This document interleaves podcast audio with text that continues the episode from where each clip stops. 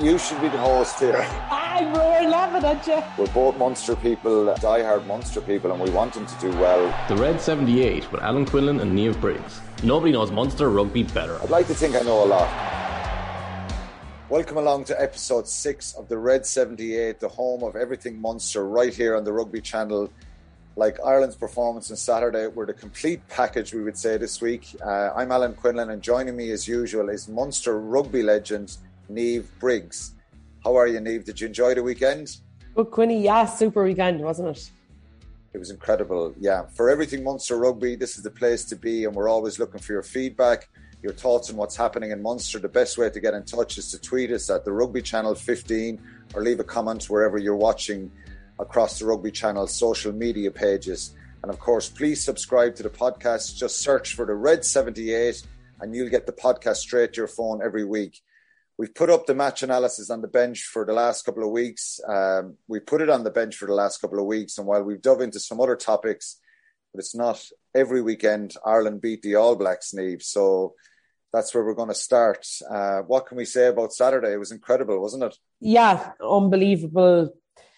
Pretty much complete performance. I think that was probably the most satisfying thing. Um, I was there, but my dad with me. Um, and you know, he's a die-hard rugby fan, like literally will go down the road to watch any kind of game that he can. So um, to get him up to Dublin for that was just um, an unbelievable day. And a couple of things that stood out for me: the atmosphere in the Aviva was absolutely electric. Like it was unbelievable right from the moment the teams came out into the warm up. Um, I thought Donal Lenihan summed it up perfectly on the against the head last night. That um, New Zealand in town brings the haka, that takes people out of the bars. So everybody's in their seats well before the, the kickoff. And um, it was just incredible. The the noise, the the ability then to probably watch, you know, one of the greatest teams of all time in New Zealand and then for Ireland to win in such a dominant way was just I was buzzing coming back down the road after, so it was brilliant. There was three times we've beaten them now in the last five matches. Um, what was the performance based on this time? I think we were optimistic, enthusiastic after what we saw against Japan. But uh, the inevitable Irish question, and maybe it's an Irish mentality. Well, Japan were, were really poor, and Ireland weren't that good, but they backed it up. So, what was it based on this performance and this um, level of accuracy that would that maybe shocked and surprised people? Yeah, I, I actually thought they were going to win it. I, I was saying beforehand, I re- was really sure. I feel, or I felt probably since the end of last year's Six Nations, that this squad had really turned the corner in how they wanted to play. They kind of understood the level after beating England of physicality, um, of pressure, of intensity that they needed to be to beat the to beat those top teams in the world. And I just think that they've just progressed it. And obviously, the summer was difficult to see where we were because the players were gone to the line, senior players arrested, but I just thought in every facet they were they were so good. They suffocated New Zealand, didn't give them time to play, um, and yeah, I they just seem to have mentally turned the corner in terms of the belief that they have, the huge buy-in to this coaching ticket, to the game plan that they're trying to do. They play to each other's strengths. Um, we've obviously spoke about his influence before, but you can just see Paul O'Connell stamp all over this in terms of the set piece, the breakdown. Mike Catt now had a huge amount of time with them, their ability to be able to move the ball, um, no matter what numbers on their back, um, and forwards don't get frightened of space. And I think that it's just the consistency that they seem to understand now what it takes. And I think that we've seen that now over the last probably three or four games. Is this a template the way that um, other Irish teams should play. Um, you know, given that this team has been probably under a bit of criticism, you mentioned Mike Catt as well and the attack, and maybe Ireland being a little bit predictable in their game plan. We've probably seen that evolution, haven't we, since the, the end of the Six Nations, particularly that England game, and a real belief in what they're trying to do now. So, were we a little bit harsh on the team um, up to this point that, um, based on the evidence we saw, that they, they kicked a lot? And they were quite direct, and there wasn't um, a lot of variety to their attack. That's why I say at the start when I ask you the question about were we surprised, um, Mike Catt deserves a fair bit of praise there. You mentioned Paul, but I think the attack um, the shape in the attack and the accuracy was was something that was really, really sensational. Yeah, I, I think though, to be fair, you're looking at personnel as well. I think the fact that that front five, you know, Porter moving into loose head, Kelleher is an unbelievable baller for a hooker. Obviously, we know how good Tadhg Furlong's hangs are. And then on the back of that, James Ryan's worked really hard on that. Iain Henderson, Tadhg Beirne, whoever fills into that. Before that, they probably didn't have that. I think maybe that's definitely something that they lacked in terms of that ability to connect the backs and the forwards. You know, you see Retallick do it a huge amount for the for the Kiwis. You know that they always have a forward in that pivot role that can be able to shift the ball away from that point of contact to where defenses are strong. That I think, and the fact that we're not so dependent on Johnny Sexton anymore, and I think because we're not so dependent on him, we see the best of him too. If that makes any sense. But the likes of Hugo Keenan, Gary Ringrose, their ability to step up into first receiver was you know, was so big because it takes pressure and allows Johnny then to his vision and his ability to be able to predict what's going to happen two or three phases ahead. It's what sets him out as one of the best in the world. Not many people can do that, even at that level. And I think that if he knows and trusts that that phase and maybe the next phase are going to be taken care of with the likes of a Hugo Keenan and Gary Ringrose, a pot of forwards, that he can then start to scan and be able to see where the space is or where those mismatches are potentially going to be, and then makes the game really easy for them. But yeah, look, there was just so many facets. Like literally, it must. I, think I've watched it three times already. Um, it was just it, just the level of detail for me. You know, I think we looked at, you know, obviously Caolan Doris was so, so good and he was he was everywhere. But even for his try, if you look at the ruck beforehand, Tadhg Beirne's ability to be able to clear Ardie Savea into the opposite way of where the ball is going leaves that little gap for Doris to be able to step into. Now he obviously has to have the talent and the ability to be able to, to do that. But it's those little things, that smartness, that intelligence, um, that ability to be able to very New Zealand esque, I think. You know, McCaw was brilliant at that back in his day. And I think, yeah, so many elements were so good. If you um if you're a monster fan, um and this Which is probably yeah, but I'm just saying hypothetically for people maybe that'll listen to this and people I've met in the last few weeks, there's probably a frustration, a disappointment that there's not, not more Munster people starting. The telling joke was, um, you know, Leinster played Japan the week before. There was two Munster guys on the team, Andrew Conway and Tadhg Beirne in that game. It ended up being only Andrew Conway um, starting against the All Blacks.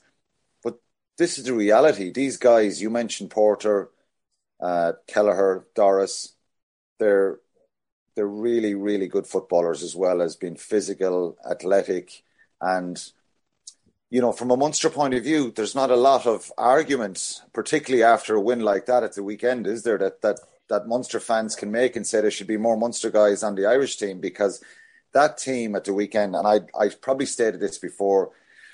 Of course, you'd like to see more Munster guys on, but the reality is these players showed us at the weekend that they're top quality international uh, standards. And um, maybe some of the younger players will come through, like Craig Casey, like Gavin Coombes, like Thomas Ahern. But there's not much argument at the moment.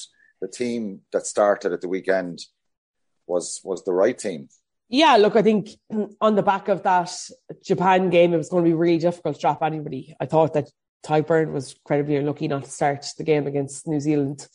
Um, and because before the Japan game, to be fair, you know, there was question marks over Gibson Park, there was question marks over Lowe.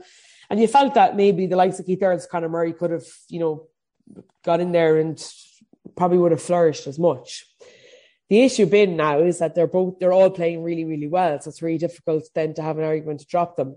For me, though, Peter O'Mahony, Tadhg Beirne, they were immense when they came off the bench against New Zealand. Like Peter O'Mahony is literally an opposition scrum half's nightmare. Like he's a they got two. They got two really vital turnovers. Turnovers, um, huge. You know, yeah, um, but the physicality, the understanding, and then like you know Keith Earls that tackle on Sevu Reece pushes, makes him forces him to decision to try and pass the ball. He passes it over over the line.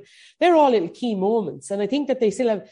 There's a huge part to play for these players going forward it's just the case of if they get an opportunity to start, that they've got to be able to take it with both hands because what's there at the moment, as you say, it is difficult to see. They're, at um, different levels. Yeah. Um, the one, the one player you talk about, Keith Earls, uh, Conor Murray, and Peter O'Mahony. They have a lot of experience. They've beaten New Zealand before. They're they're an important part of this squad, and they will play a vital role going forward towards the next World Cup. But Joey Carbery is the one that that really pleased me because it wasn't really the amount of brilliance he did in open play, but that kick from the halfway line and the other two penalties. And Johnny Sexton, I thought it was brilliant that Sexton, Johnny Sexton referenced it afterwards.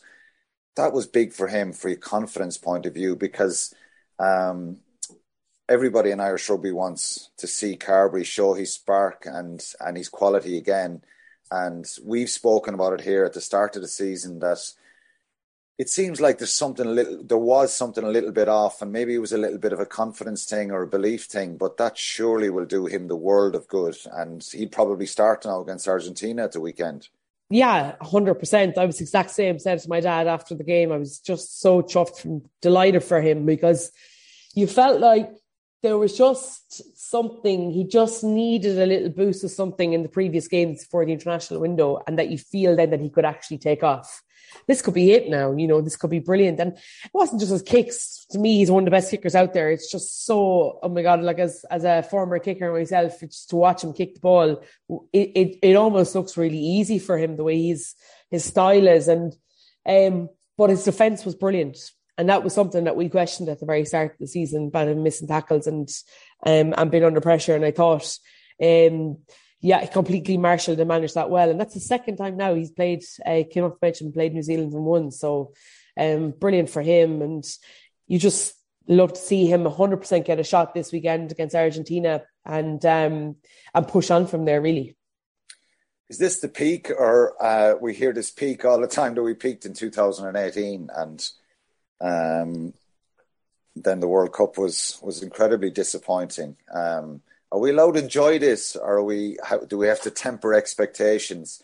Because this is a culmination of of um, a lot of work, dedication, commitment to try and get to the back up to this level. Given that they had they had a tough eighteen months. There's, let's call a spade a spade. You know, the World Cup was incredibly disappointing, and um, a lot of people say, "Well, we've got to get to a semi final in the World Cup."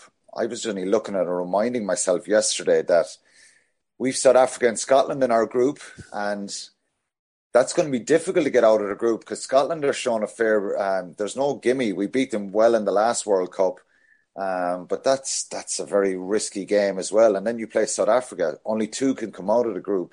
So essentially, if you come out of that group as one or two, you're either playing New Zealand or France in a quarter final. If that happens, um, New Zealand, we know they seem to just get it right for World Cups and they have a conveyor belt of talent. There's three tests next summer. I've said this yesterday that there could be 10 different All Blacks playing in that first test next next summer and they could be sensational. They just have a conveyor belt of players. But playing France on home soil as well, they're they're they're building nicely and they have a lot of young players. So for us to get to a semi final no matter how well we're playing now, even in two years, it's still going to be a daunting task, isn't it? Yeah, hugely. I think that was definitely a really difficult draw for Ireland. But, you know, to answer the first part of your question, 100% we've got to celebrate this. Like, I would not be tempering this down because I have no doubt when they review that game, there will still be a huge pile of stuff that they can work on. They left a huge amount of chances behind them. They had something like six visits to the 22. Um, in in the first half and or into that kind of scoring zone and only came away with five points. Like that's something that they'll definitely want to work on.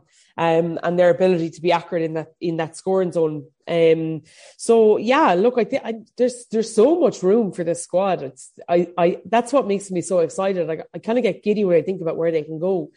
It's not really about um semi-finals or because I just think that's going to be a ridiculously difficult task anyway. But I think that I'm really looking forward to the Six Nations. And on the back of that, I'm really looking forward to that three tests next summer. And then let's just see where we are then. I, I, I, but I, I don't think, I don't think the mindset is the same as it was previously. I don't think that they realize. And I loved to hear Johnny say after um, the game the other day that like this is not our our our peak. Like this is not this is not the barrier that we set that well, we do have you, to try. do you think they learned from what happened in 2018? They were, ended up being world number one. They had an incredible year, Grand Slam, beating England and Twickenham, Paddy's Day. Then they went to Australia, won a Test series. Then they beat New Zealand in November. So it was an incredible year, and it'll go down as his, in history as an incredible year. But the naysayers and the negativity um, and the people who small minority, minority people I encounter them. I have friends who are big GAA heads, and they they rugby they don't like rugby. There's certain element of, of people who who are involved in soccer that maybe don't like the rugby element as well. Um, and they say, well, it's we're we're setting the team up for failure again. It's I, I find it kind of frustrating at times because look, there is a lot of schools players um, and and players who've come through the school system, and there's no doubt they're like mini academies, and it's something that we talk about in Munster, the schools system in Dublin, how it is a conveyor belt of of mini academies, and they have so many schools. But it does frustrate me. I came through the club game, and um, you know, of course, there is schools schools players who've come through private schools, but there is a path, you know, a pathway as well for, for the club game. And you would hope that more club players could come through. But there's a bit of a negativity that that festers online. And I, I saw some of it at the weekend that, well, we're setting setting up for failure again, that we won't get to a semi final. And maybe we won't. But that's why I asked you the question about are we entitled to celebrate and enjoy this, given every the 18 months that everybody's had. I thought it was an incredible um, performance. I was involved against New Zealand a good few times. I am, I met Brian O'Driscoll before the game. Actually, I was chatting to him, and you know, I just thought how many times he played the All Blacks, and I was involved in a few of those games, and you couldn't get a win. These guys now psychologically, for the Munster guys going back to Munster, can they bring anything back from that performance and this this window? Obviously, you want to try and they want to try and finish well against Argentina but can they bring anything back to Munster now in the next while about even style of play and the accuracy and, and confidence with them to to Munster, who are you know going to South Africa for two games, then they're they're straight into Europe. Yeah, look, I definitely think they'll take confidence, a huge amount of it, especially those that were involved in match day squads. Um, it's been two really, really good performances, but also from you know the extras that they see other players doing. They're you constantly learn in those kind of camps and those environments and and and the expectation of what they need to do to try and get into that starting lineup. I think that's going to be huge for them. Um, in terms of style of play, look, it's difficult, isn't it? Because Ireland play like that because it suits them, and they have the ability to be able to play like that. Do Munster, and that's the question. But um, is this a template that the way Munster should try and play, replicate it a little bit? Because I saw, I saw, I saw Damian de Allende at the weekend, and he uh, Dam- Damian de and he played he played for South Africa and Scotland. He was sensational. I just think sometimes get the ball in his hands more, run off him, uh, try and get a bit of width. You've got Andrew Conway, who looks a different player now playing for Ireland. It is a different setup, I grant it. Um, Keith Earls, you think Earls, Conway on either wing, Zebo in around, or Mike Haley.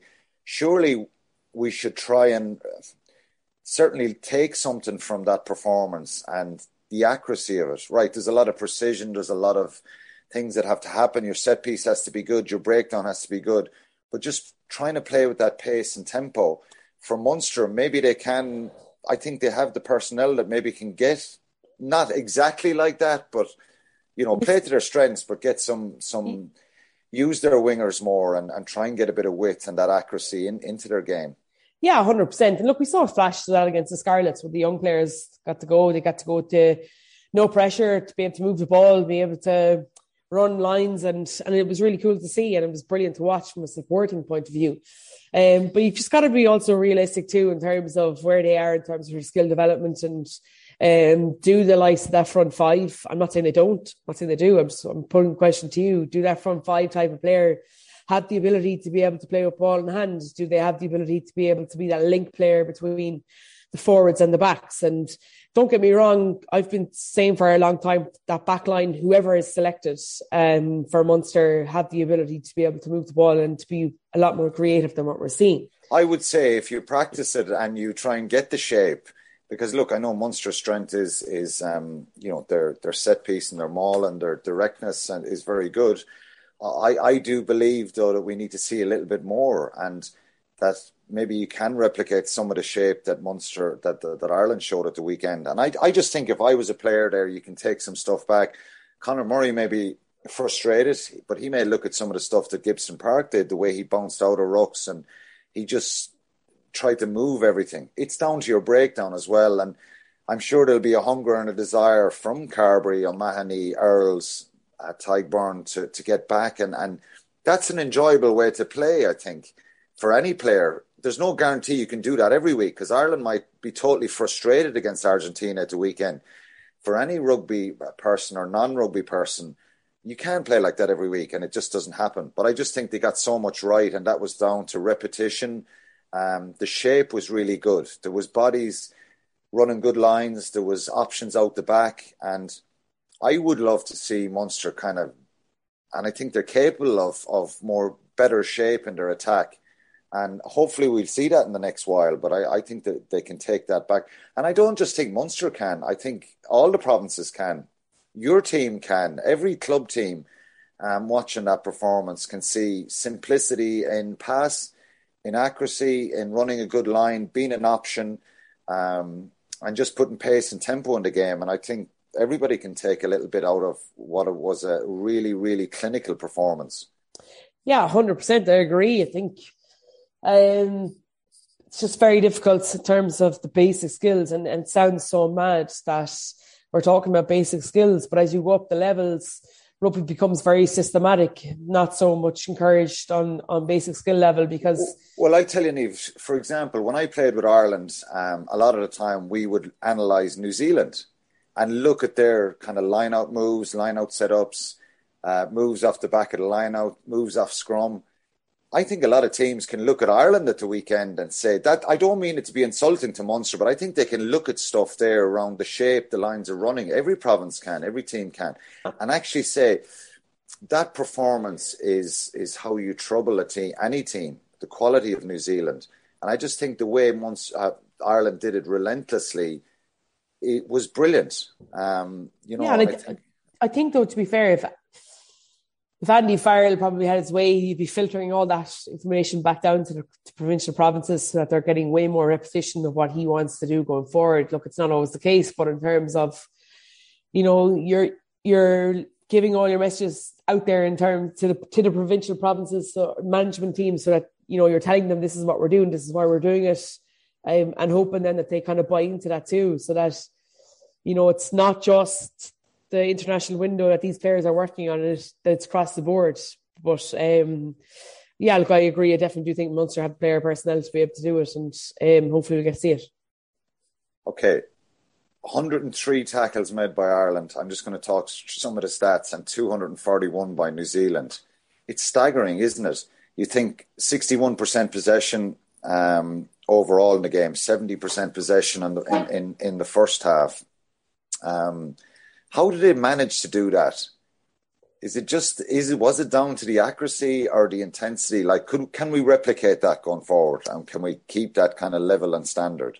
Yeah, absolutely, hundred percent. I think you can. I think that um, they did it by moving the ball. They just didn't. They suffocated New Zealand out of possession of of any good possession, really. Um, and then when they had the ball, they just used it really cleverly. They just moved the ball, the points of contact all the time their support lines to each other were unbelievable. Um, their breakdown work was brilliant. It's just to give New Zealand a sniff to be either able to take out a turnover at the breakdown or to be able to put a huge amount of line speed on because they just had so many runners off both sides of the ball that it was just really difficult to be able to come up. You couldn't come up because you were going to be outnumbered all the time. So just a really, really clever play and something that I don't even think that they've reached their peak on yet.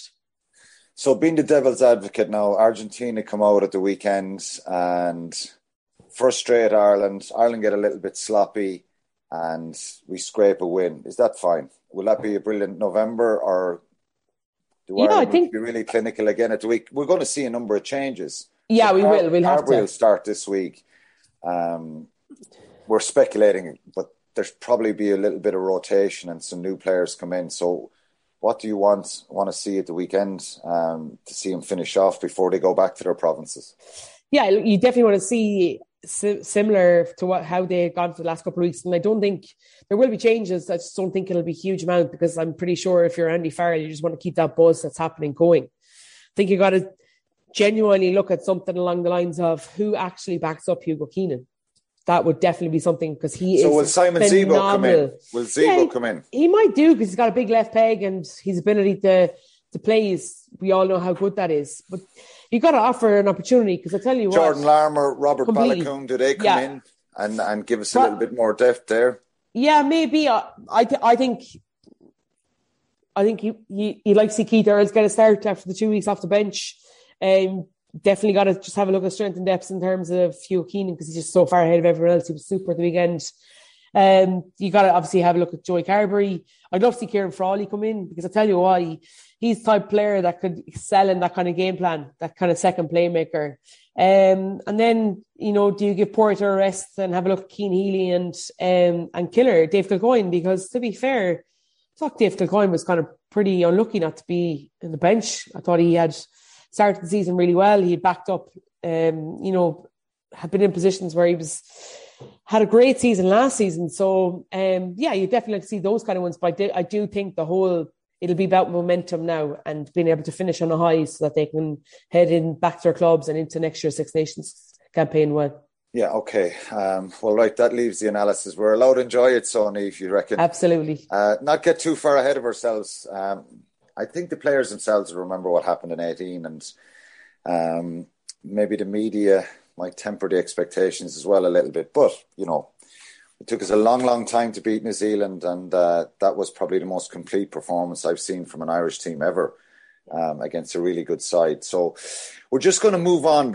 and, you know, talk about something a little bit different now. I want to get your opinion on it, and it's refereeing in, in, in rugby. Um, there is a dispute going on at the moment between the Munster Association of Referees and the Munster branch. It's about governance. It's about, um, we're not going to go in depth in that. It's been widely reported that there's a dispute, this dispute going on and that some people have stepped down in, in the Munster Association of Referees and they're unhappy about the governance and the proposals and, and everything being aligned. Um, this is not a great news story. Um, what we are hearing and what I'm hearing is that hopefully it will be resolved and it needs to be resolved because refereeing, um, there was matches under threat there a couple of weeks ago because of people threatening not to turn up to matches and referee these games. We can't have a game without referees, can we? You're a coach in the All Ireland League. Um, what's your experience of um, availability of referees and and getting three officials onto your games when you play? And would it concern and worry you that um, this sort of dispute can can damage that process of encouraging more people to referee? Yeah, look, I think it's a really difficult job. Number one, definitely not something that I would get my, you know, throw my head into. I think I've often spoke to Joy Neville about this. What she's done has been brilliant, considering that she didn't really know the laws when she was playing, which makes it even funnier. She's become this top referee. But yeah, look, I think to be fair, when you're at the AIL level, we it's an All Ireland league, so the designated referee, or if you even though it might be a branch referee, um, the the fact that many games in the in both junior rugby, junior men's rugby, and junior women's rugby, for example, so the lower leagues of the Munster League and development leagues have been postponed um, over the last few weeks um, because of lack of referees, especially down in the south um, of the province. So it's obviously really frustrating. From our point of view with Bohs, um, not always. You definitely do get. You obviously get a referee, but not always you get touch judges. Seems to have changed this year. We seem to have a, bit, a little bit more consistent in that. But a couple of weeks ago, we played Old Belvedere in the AIL League, and who racked up the referee the game? Only Johnny Lacey. And I swear to God, it was unbelievable for us as players, as coaches, because you're looking at this referee who's unbelievable caliber. You know, one of the top referees in the world, giving a dig out basically because he knew that they were a stock, and how well how well the game went as a spectacle was just brilliant. And we both learned of, on both sides, both us and Belvo, we were just talking about it afterwards. And that was class. It was Crossfire girls. They were really giddy when they saw him come onto the pitch. I probably should have told them beforehand to try and quiet them down. But did you win that game? Yeah, we did. But in, so in you were terms... happy with the ref when you won. Uh, were, were Belvedere no, I think there's. I, I think there was just a lot of like to get a referee that caliber in the women's game was super. To get someone like Joy Neville refereeing your games is brilliant. She's doing a couple That's of schools all, games. that's not always. it's not always the case, but I have So to say, if you look at the, I looked at the, the Munster website on the 21st of October. They had an article up saying they can confirm that there is a, currently a severe shortage of active, active referees in the province, which is having a detrimental impact on the ability to stage games at all levels. Obviously, the dispute going on in the moment, we really, at the moment, we hope that gets sorted. But how do we encourage more people to become referees, to get involved? And because we can't have the underage games, we can't have um, games schools right games, across the province. hundred province. percent. Um, I remember in my club, Clanwilliam, that there was um, um, over the years a really active push to try and encourage people within the club to take up refereeing. Even the minis then do the referees courses, and obviously, like a player, you gradually get experience. How do we get encourage people to do more of that, and particularly in the women's game as well? Yeah, look, I think got to just show them the opportunities. I think you know, look at somebody like Joy Neville or Andy Brace, two very young referees that's kind of started in around the same time together. You know, Joy was obviously an ex international. Andy Brace played international rugby before for Belgium. Obviously, a very good AIL player, and the the rise that they've had in such a short space of time, and now they're on the world stage and. There, that's a tangible opportunity for somebody. You can actually see that because you can see that the level and how quickly they went up the ranks. You look at some other people like, you know, Eoghan Cross has come in now. He's on that like national development. He was refereeing the AIL a couple of years ago, and he was. Do, really, do we really need good. to have more seminars and get people from the Munster branch or, or to go out to clubs and try and have get-togethers and encourage people and show them the benefits of of being a referee and, and the impact they can make? Yeah, huge. I think social media too offers a huge um, area for them to be able to promote their game. I think everybody's on social media these days, so to be able to. But yeah, look, I think you're definitely right. Trying to offer them a pathway into the game through refereeing, it doesn't have to be somebody that's played the game before, and that's the biggest thing. So hopefully we can get it resolved and, and get more people playing. It's a very difficult situation, and being a referee sometimes is a, ta- a thankless job. Would you do Um, it, Quinny? Would I do it? Um, people say I refereed lots of matches when I actually played. I, I, I, I, I double jobbed. Um, I don't know. I have lots. Of course, when you watch matches, you kind of get frustrated and you forget yourself, and you kind of get, get frustrated with the referee. It's a tough job. Um, Yeah, it is. You know, Johnny is one of my my closest mates, and we grew up together. And and uh, you know, the admiration I have for him being a player, and and maybe it was a bit easier for Johnny because he played at professional level to to kind of go there. But I would encourage people to try it. Um, there's a great reward in it, and there's a respect in rugby which is pretty decent, I would say, at a at a um, a very high level, and it's part of kind of the values of the game. Um, of course, I've seen situations in in in junior leagues and in underage matches in, in different rural parts of Ireland where there's there's been shouting and screaming at referees and it can be tough. But I think it is rewarding. I think soccer, and we've seen that in the last couple of weeks. I'm not sure if you've seen the um, in in the the soccer leagues in Dublin, the NDSL, the North Dublin Schoolboys and Schoolgirls League, and the Metropolitan Girls League, and the Eastern Women's Football Leagues in Dublin. Um, some 550 games were postponed um, in the last kind of last weekend because of because of referees protesting against abuse and threatening behavior i think and that was widely publicized in the media. And i think i i feel sorry for for people in that situation particularly young boys or girls. And I, it's I'm it's not my job or I'm certainly not um, trying to have a go off soccer but there's it's I suppose there's more of an acceptance of screaming and shouting at people. Um, it does happen in rugby. It happens in GAA this was alarming to see this in another sport. I know we're talking about another sport, but it was alarming to see that people are being threatened, not just abused, they're being threatened. And um, there was a horrific incident with Daniel Sweeney three years ago where he was assaulted, soccer referee, and it's it's shocking that that can happen. We've seen the fights in Wicklow and the GAA in recent times. Um, that would be a real concern in sport because it's an incredibly difficult job to do. And um, rugby can only control their game, and thankfully, um, there's not a lot of we don't hear see a lot of that. But that would kind of put put the worry and fear in people to go out and do a job and referee an underage match at the weekend, wouldn't it? Yeah, look, I think two very different things. As you say, one is widely accepted to abuse a referee. You look in international matches, premiership matches, you know, across the water, and you see players screaming at the referees all the time. You see crowds at games, you know, getting on the referee's case. And it's a really difficult job. I just think on the flip side of that, rugby it's very different because, as you say, it's not socially accepted to come down hard on a referee in rugby because it goes against the values of the game. As you say, we both know that's not always the case, but in the majority of cases, so you'd hope that would encourage people that they're not looking at soccer referees and thinking about saying things, you know, the same way about it as rugby.